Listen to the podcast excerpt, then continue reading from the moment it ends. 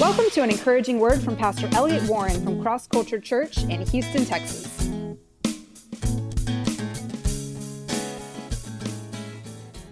I want to share a word with you today, and starting in 1 Kings chapter 21, I'm going to be talking about, or beginning with Naboth and Ahab and Jezebel. It's King Ahab, the queen Jezebel, and Naboth, the common man. So it says this in verse 1 that it came to pass that Naboth the Jezreelite had a vineyard, which was in Jezreel next to the palace of the king. So Ahab spoke to Naboth, saying, Give me your vineyard, that I can have it for a vegetable garden, because it's near next to my house, and I'll give you a vineyard even better than that one. I'm going to give you something better than this. I, I just want that because it's beside my house. I'm going to give you something even better. You mean you're going to really love this? Uh, or if you'd rather, I'll give you money. Now it sounds like Ahab is very a really nice guy here, it doesn't it? I mean, he's got this high position, and he's offering to give money for it. He said, "I'll even give you a better vineyard for it."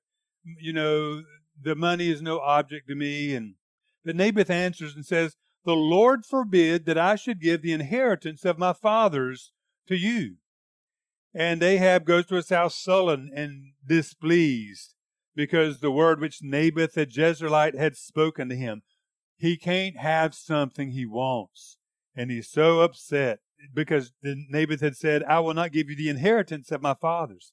And I just want to make a little side note here. I think it's neat that Naboth is honoring the inheritance of his fathers. It's not like, oh, my inheritance is I have this mansion. No, no, no, no. It's because it's special because that's what he's been entrusted with. That's his to take care of maybe the king wanted to give him something greater, but it's like, this is what I've been given to take care of. And I believe that inheritance is, is such a wonderful thing. Anyway, I just would encourage you on that. You should want to leave an inheritance to your children. I believe we should want to leave as much as we can to our children, but not just financially, but spiritually. We should want to invest into their lives spiritually and give them something to cultivate in life that we've started. Just something good in inheritance. But anyway, then Jezebel, his wife, came to him when he's there sullen. No, I didn't. He, he didn't want to give me his inheritance. He was, you know, there's, I was going to give him something better. Jezebel goes, What are you upset about? And he says, Because I spoke to Naboth the Jezreelite, and I said to him, Give me your vineyard for money, or else, if it pleases you, I'll give you another vineyard for it. And he answered, I will not give you my vineyard. Then Jezebel his wife said to him, You now exercise authority over Israel. You have all this power. Look, you eat food. Let your heart be cheerful. I'm going to give you the vineyard of Naboth. So here she's, she's saying, I'm going to take charge. This is interesting. You know, Jezebel was a real person, but she also, uh, when we use the word Jezebel, we're also referring to attributes that that one person had. Because most people would agree this woman was full of the devil. And uh, she was a manipulator. She was a controller. She always wanted to be in control and uh, she was not submissive. Uh, anyways, she was also seductive.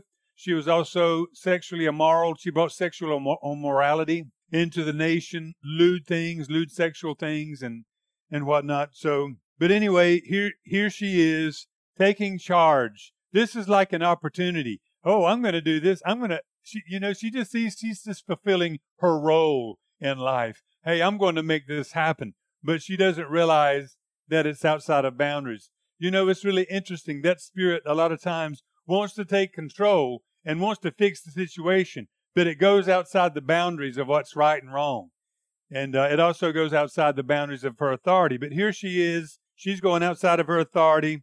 She writes letters in Ahab's name, seal them with his seal, as if he's done it, and sent the letters to the elders and the nobles who were dwelling in the city with Naboth. And she wrote in the letters, saying this Proclaim a fast and seat Naboth with high honor among the people, and seat two men, scoundrels, before him to bear witness against him, saying, You've blasphemed God and the king, and then take him out and stone him that he may die.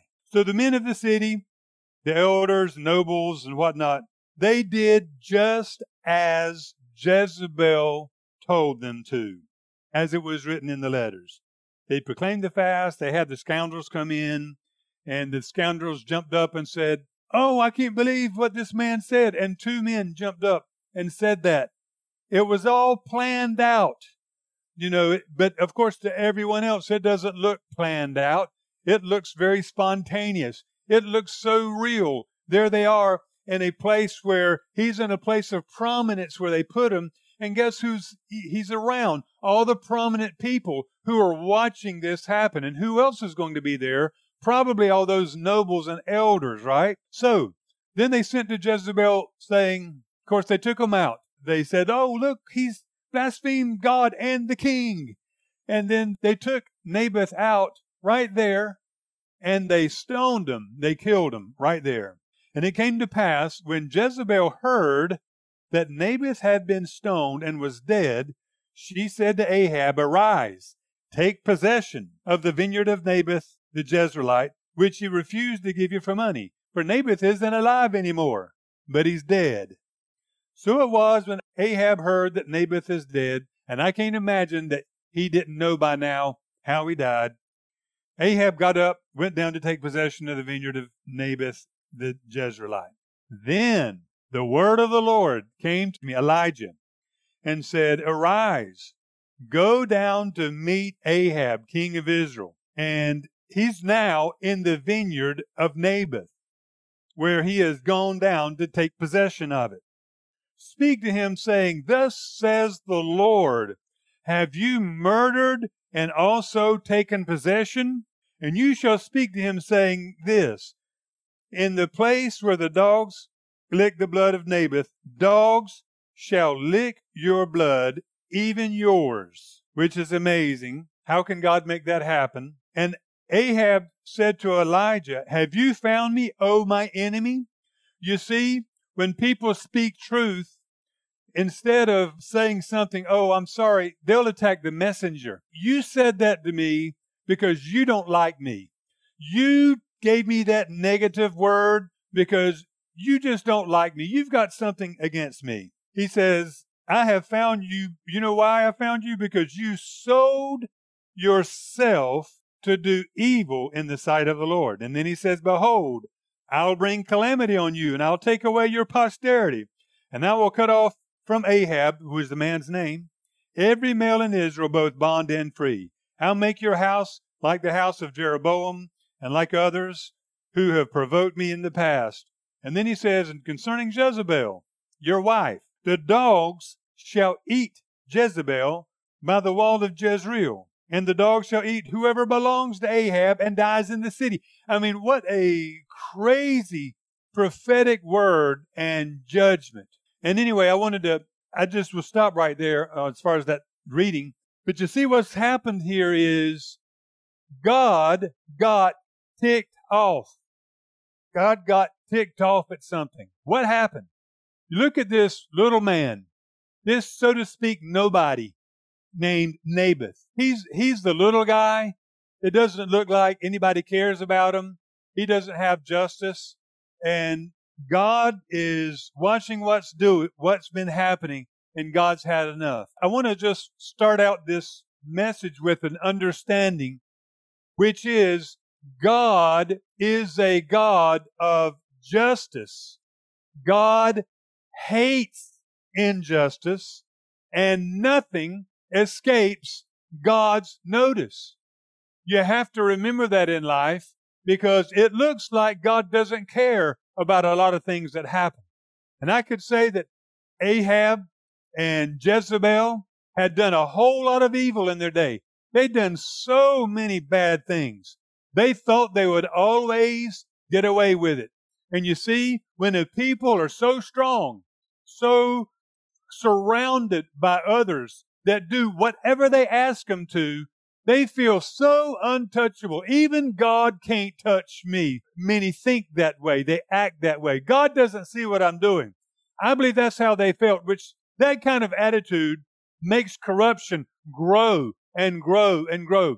There's a scripture in Ecclesiastes that says something like this. Because a crime or evil isn't punished, the hearts of men grow worse and worse to do evil. So what it says is when people think they can get away with something, it makes evil fester and grow and increase in society. And here they are in this place of power and they feel completely empowered and untouchable. And everybody was afraid of them. Look how also flagrant this sin was, how open she was about what she's doing. She doesn't even, she's like, she doesn't have any fear of any of these people turning, turning her in. She signs a letter in Ahab's name. You go, well, that could have been used as evidence against her, right? She has no fear of being caught. She's been doing so much evil. But the time came. They did this evil against Naboth, this helpless individual who was completely done wrong, completely set up. And God had had enough. God had had enough. Now I just have to back up and just say, sometimes I've been wondering, God, when is it that you're going to have enough? When is that day going to happen? And I believe that day is coming upon us. I believe the day when God says, I've had enough. I've, I've extended my grace. People have not turned back. These individuals are hurting others. And I believe there's a day coming when God is going to show himself strong and it's going to be a huge wake up call for those that thought God was dead, for those that thought God was not looking. God's going to show up and it's going to shock everybody. I fully believe that. It's coming. But in this day, the cup of iniquity was full. God's like, no more, no more. I am not going to let things go on anymore.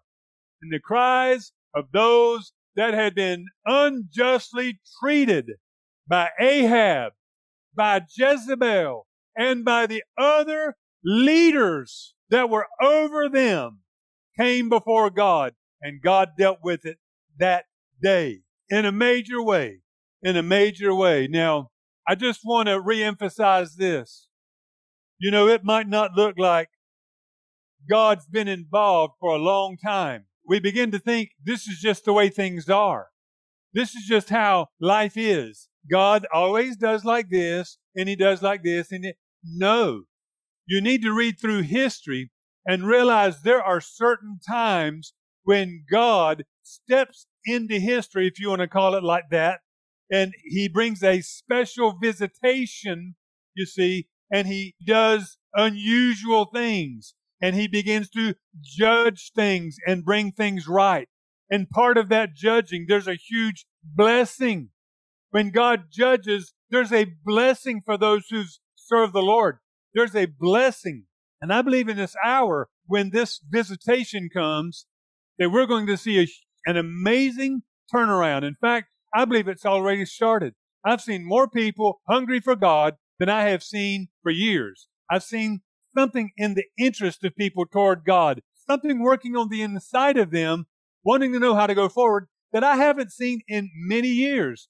I mean, it's thrilling to me. Every time I see it, I just sit back and I think about it and going, wow, God is working in the hearts of people to bring them closer to Him. For those that don't know Him, He's bringing Him in for those that maybe have known him and they're not walking with him now, where they've sort of gotten off the course, he's pulling them back on course. There's an outpouring of God right now. And I would just say, if this, in this hour, God's been tugging on people and they just continue to resist, watch out. I'm not saying God's going to do what he did with Ahab here. That's a different situation. But I'm just saying God's going to do what's necessary to either turn people around. And for those that are wicked, that have decided to go against God. They know what they're doing is evil. They know they're hurting other people and they don't even care about it. I would just say you just really need to watch out. God sees everything that's going on and God is getting ready to come and reveal himself in this situation. Look what he's done in history.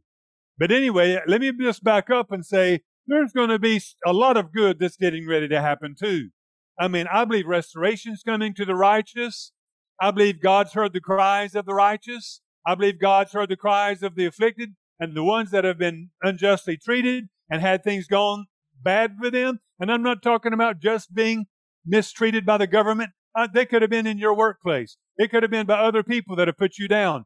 I believe in this hour, there's going to be a great judging, so to speak, and people are going to receive back things they've lost. I believe it's going to be an amazing, wonderful time. But I believe there's also going to be a judging of things that have greatly displeased God, systems and people and things that have come, become corrupt. God wants to remove the corruption and the decay. I believe there's a lot of things that God is just not going to put up with any more. And when that happens, when God begins to deal with things in the earth again, when God steps into history and things begin to happen, then the fear of God is going to come back in the earth. And it's going to be amazing what we see. And everything is going to begin to change. I want to say that again. When God begins to deal with issues in this world, it's going to bring the fear of God again. We're going to go, wow, wait a minute. You do that, you sow, you're going to reap. It's real. People will have the fear of God in them and they will not want to do evil because they know there's accountability and they can see it with their eyes because God has gotten involved again. It's going to happen. For many years, I've been thinking, you know, the fear of God is missing in the church, and I have believed there's going to be a great move of God. And with that move of God, that the fear of God is going to be restored. And I've pictured how that's going to happen. Now, we've been praying for it to happen. We've prayed for that a lot. God restore the fear of God to the church. You know, there have been so many, maybe well intentioned, ultra seeker sensitive kind of movements that don't want to say anything that's going to make anybody feel bad. You know, they don't want to say anything that might make somebody not come back next week because maybe it makes them feel bad, right? Well, it might look like initially that that's having some success, but you see, what God says about that is what it's doing is it has removed the fear of God somehow. There's no fear of God. There's, there's no fear of continuing to walk in sin or to do things that are not of God. There's no fear of eternal consequences. You see, and so those things God has wanted to deal with. But anyway, I've been thinking, how's that going to happen? How's God going to deal with that? And I just thought we're going to pray and God's going to show up on a Sunday morning or whatever night or maybe a prayer meeting. And the, the presence will be so strong that will be on our faces and the fear of God will be there. But I don't believe that's actually how it's going to happen. I don't believe that's going to be the major way that it starts. I believe that experience will be sort of like that one day in church, but I don't believe that's how the fear of God is going to come back to the church. And I don't believe that's how it's going to come back to the earth. I believe it's going to come back because God begins to deal with things that displease Him. And when He deals with things that displease Him, it causes the fear of God to come back. When people see God dealing with things, they begin to think more clearly. There's this story in Acts chapter 5, which is a very unusual and remarkable story. It's that one about Ananias and Sapphira. It says these people were in the early church and they had sold a possession and then they go to Peter. Now everybody was selling things, by the way, and just giving the money away. Think about that. They were free. They are free. They know God's going to take care of them and God moved on their hearts. They're selling lands, giving all of the money to the poor. There were some needs in that time. They were giving the money away for those needs. And here, Ananias and Sapphira sold.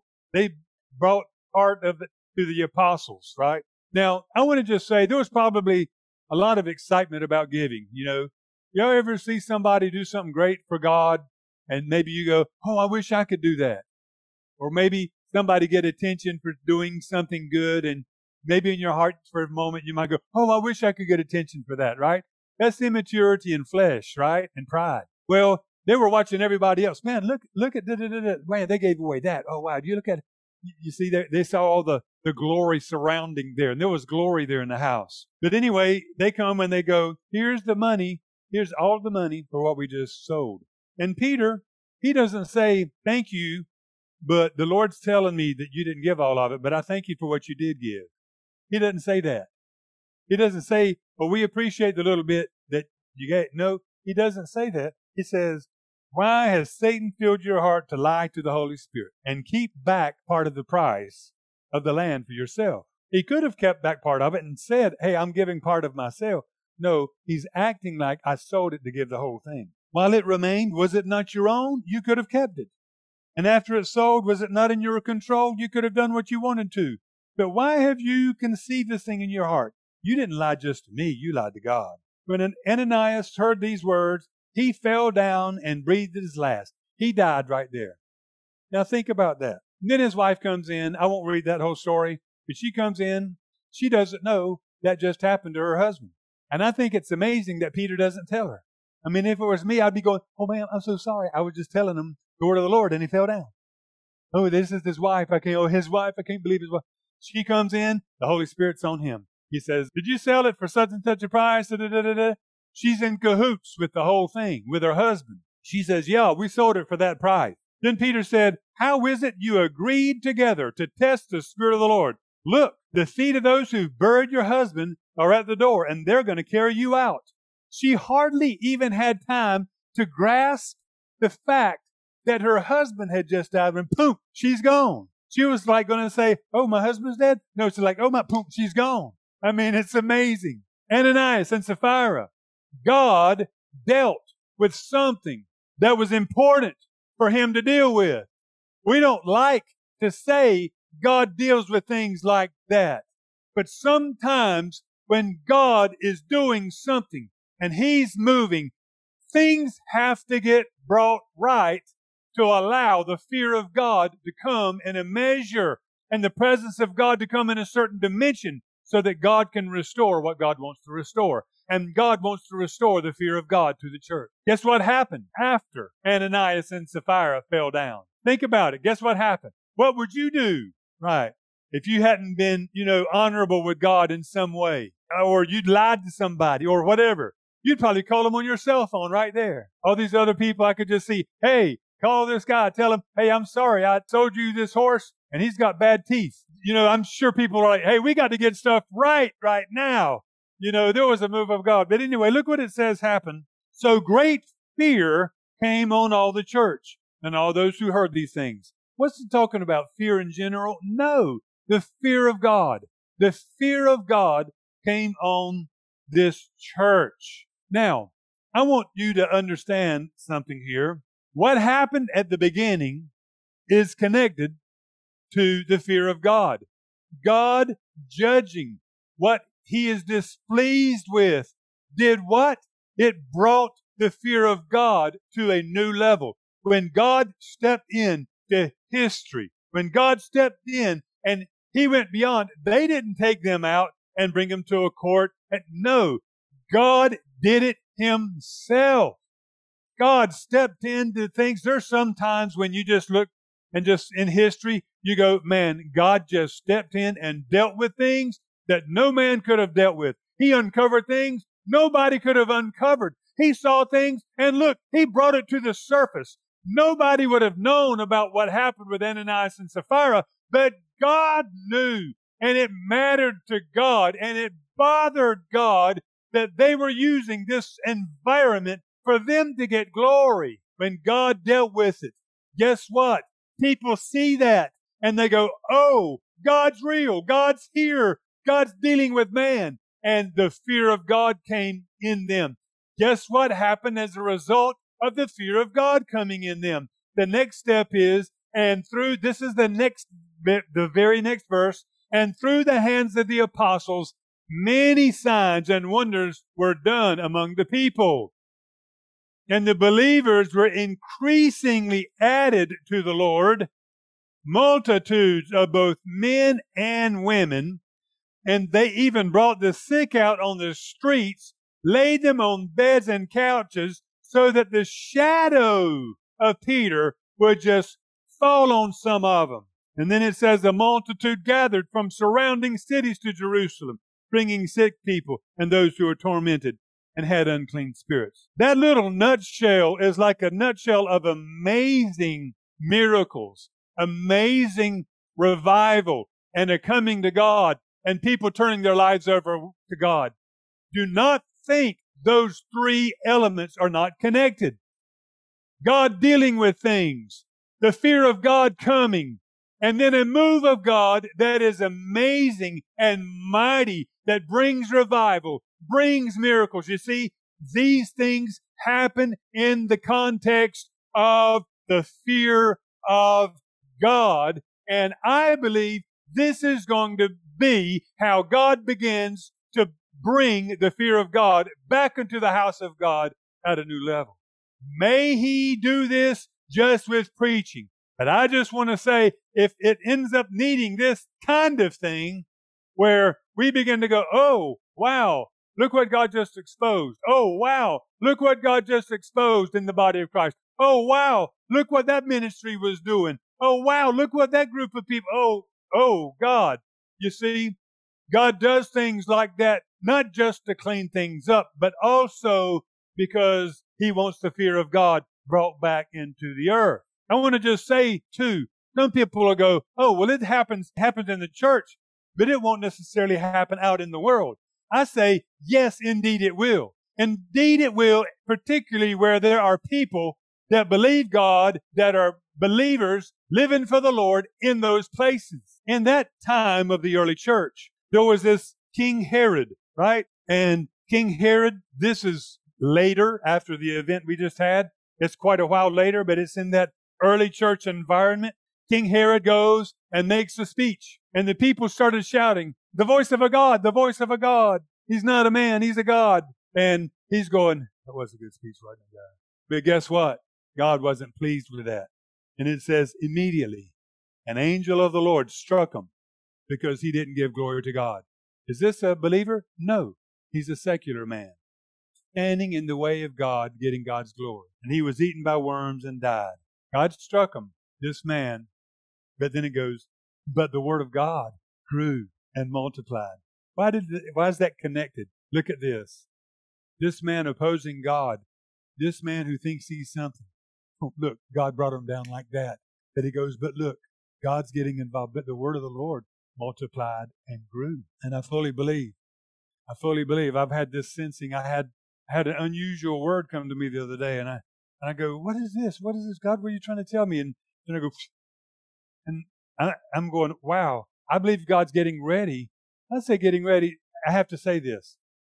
Many times God gives me a word, and when He gives me a word, it just seems so real. I think it's going to happen right then, right? And and so I just have to say, I don't know when God's going to do something. I do believe I can see though the move of God already because I've seen hunger like I've not seen in a long time. I can feel the change all around me. I've seen people being blessed coming into their promises like I have never seen before. I've, people that have been believing God for something, and all of a sudden, there it is. It's starting to come together. And I'm just blown away going, wow, God, look.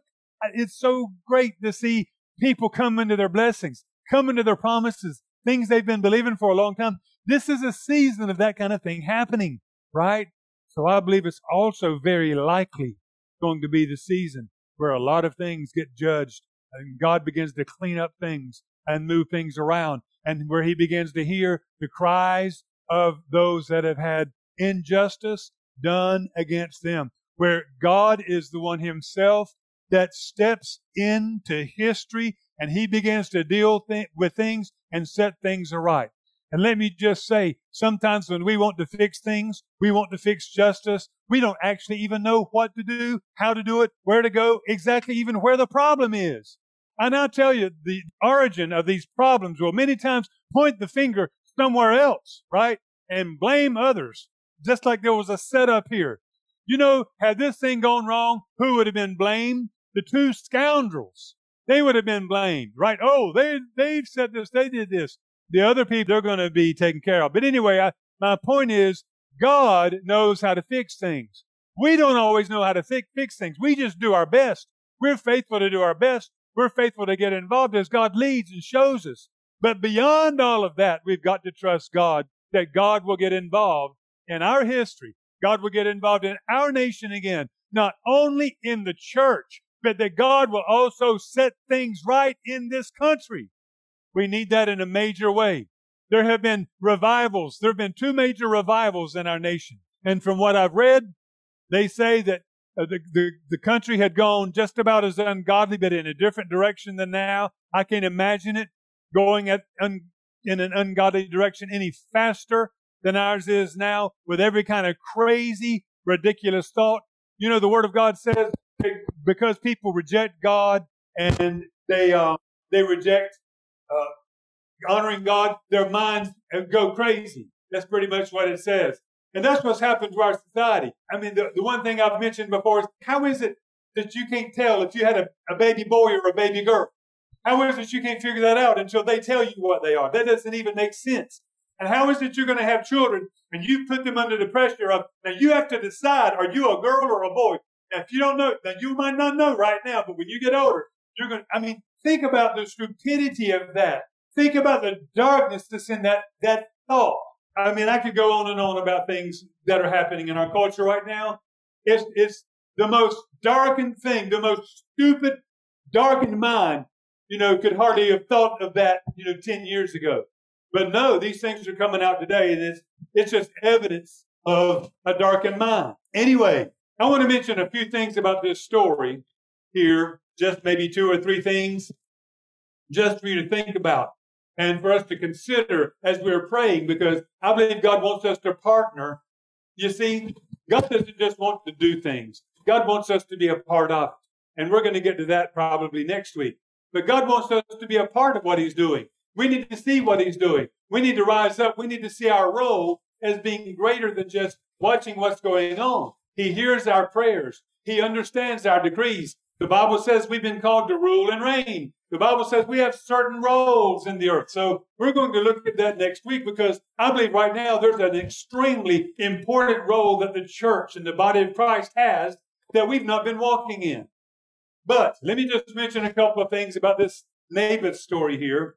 First of all, I just want to mention that this is an extreme example of how corruption can be so pervasive in a place. It's almost unbelievable how pervasive the corruption was. Think about this. We could probably, any of us, go find two liars, right? Probably we, we know two liars. Almost all of us probably know two liars.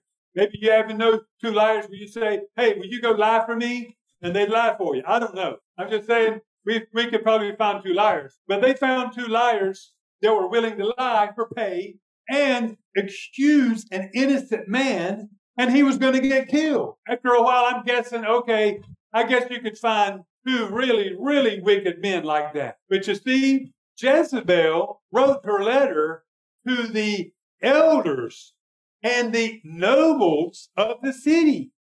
These are the ones that everybody is looking up to to take care of them and to look after them she sent letters to these people and they were all involved.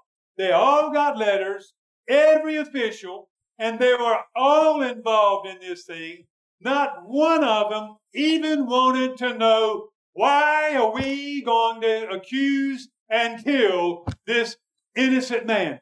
They did not even want to know why. They're just like, okay. I mean, that is amazing to me that society and any group of people can be corrupted that much. And I have to believe, even at that time in their culture, that the people that were living in that city with Naboth could not have believed it would have been that corrupt. But you see, I believe that's another step where, I, where God's going, that angers me so badly because these people the, are supposed to be the gatekeepers of the city. They're supposed to be the ones taking care of the population and the citizens. Rather, they're just concerned about their own power, their own this, their own that, and being right with Jezebel. And boom, look what happened. If I were God and I saw a whole group of people that are supposed to be public servants doing something like that, man, I'm telling you, that would really get underneath my skin, so to speak, if I had skin. But this is the normal course for society and for leaders when there is a lack of the fear of God. Is that not true? There is when, when there's no fear of God, this is exactly where things go. And I want to just express this again. Right now, the need of the hour is for the fear of God to come into our land. The need of the hour is for the fear of God to come into the church. And it needs to also come into our culture. It needs to hit every section of society. And we need to begin to be those that will be praying and taking our place as the body of Christ. And we're saying, God, be exalted in the earth. Your name be exalted in every nook and cranny of our culture. You be exalted. God, let the light come in every nook and cranny of our culture in this nation. And God, your will be done, not just in my church. Your will be done in this nation. Your will be done in big business. Your will be done in government. Your will be done. Now, that's talking about people coming into alignment with God. I know there's also the thing about your will being done is God's going to bless people.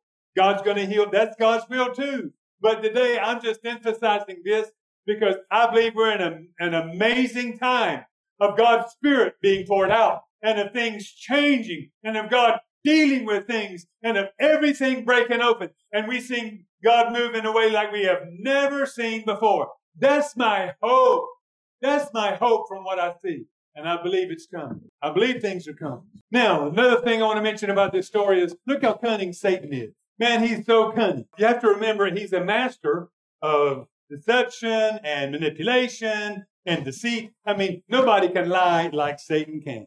Nobody can manipulate people like Satan can. Nobody can use uh, whatever, like emotions or circumstances. Nobody knows how to put things together like Satan can to make things look a certain way, right? Think about this story. What was the ruse about? Why did they even do it? You think about that? Why did they even need to do it? Why didn't they just kill them? I mean, it looks like all the leaders were, were in charge of it anyway. Well, it's because there were righteous that were still in that city. There were still righteous people there. So the whole ruse, the whole play, the whole program, everything was put together as a play for the righteous. Do you understand that? That makes sense, guys?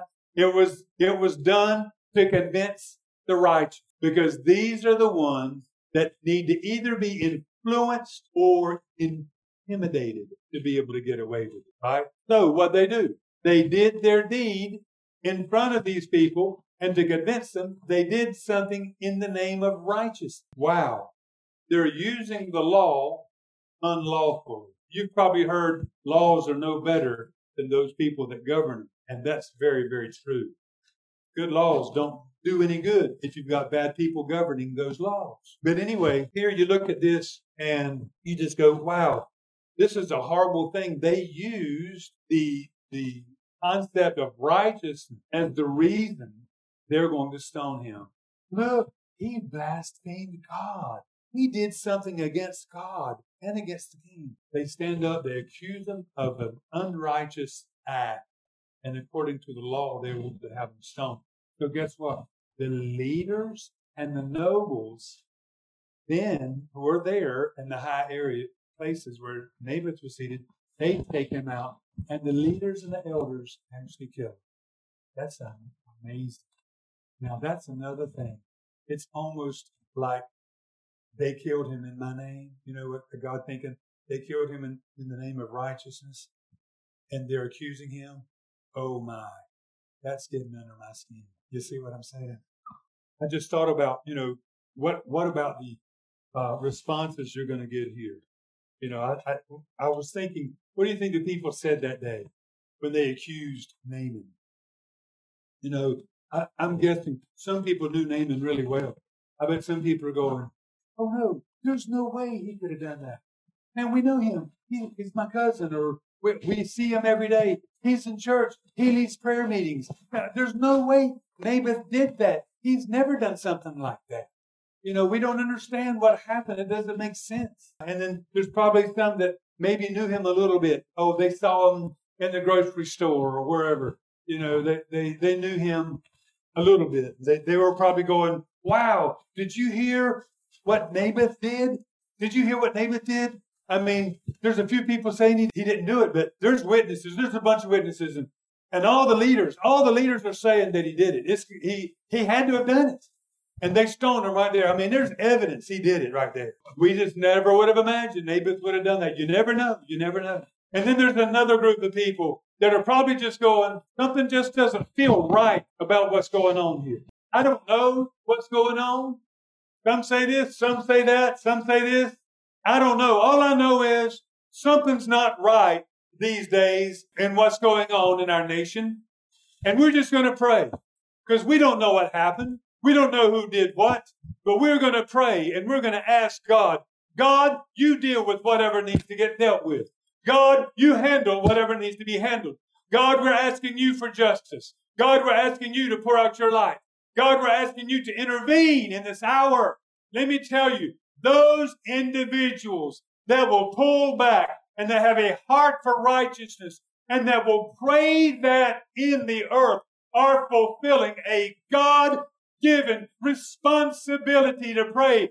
God, your will be done in this earth. The reason Jesus told us to pray it wasn't just to have some religious something to say. He said to do it because it works and it's our responsibility to get God into the earth in every single place possible. So those people that are backing up and going, God, something's not right. God, bring justice. God, you see everything. You know every dark area. I believe that it was because of the persevering prayers of people for justice, for the light to shine, for God to deal with things. I believe it had been happening.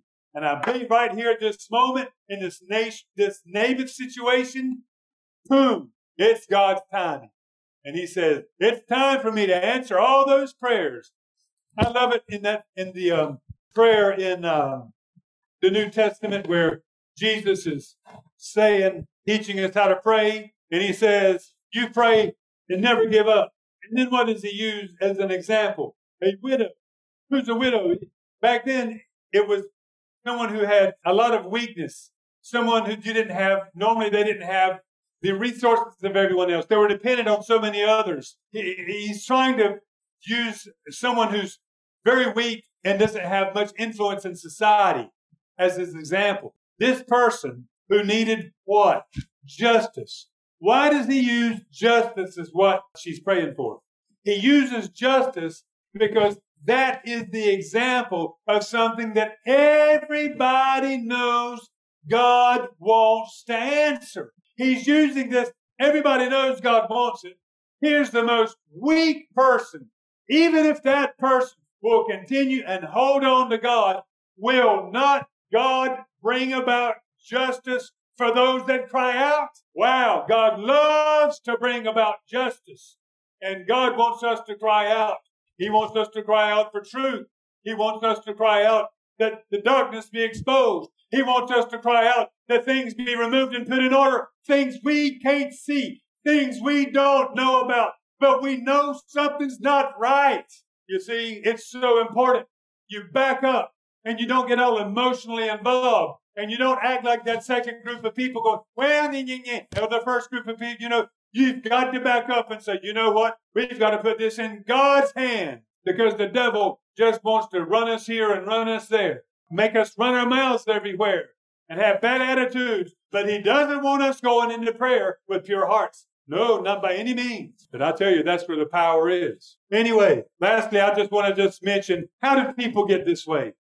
How was it these individuals got this way? I've wondered about that before. How is it that the corrupt become corrupt? And some of them, evidently, they get to a place of corruption where God knows there's no turning back for that person. They've made a decision. They spurned God. They said, I'm going to go my own way. There's no turning. I mean, how does somebody get to that? I believe it starts out with very small things. I believe it starts out with a little compromise here, a little compromise there. It's a little giving away of their integrity here, a little giving away of their character here.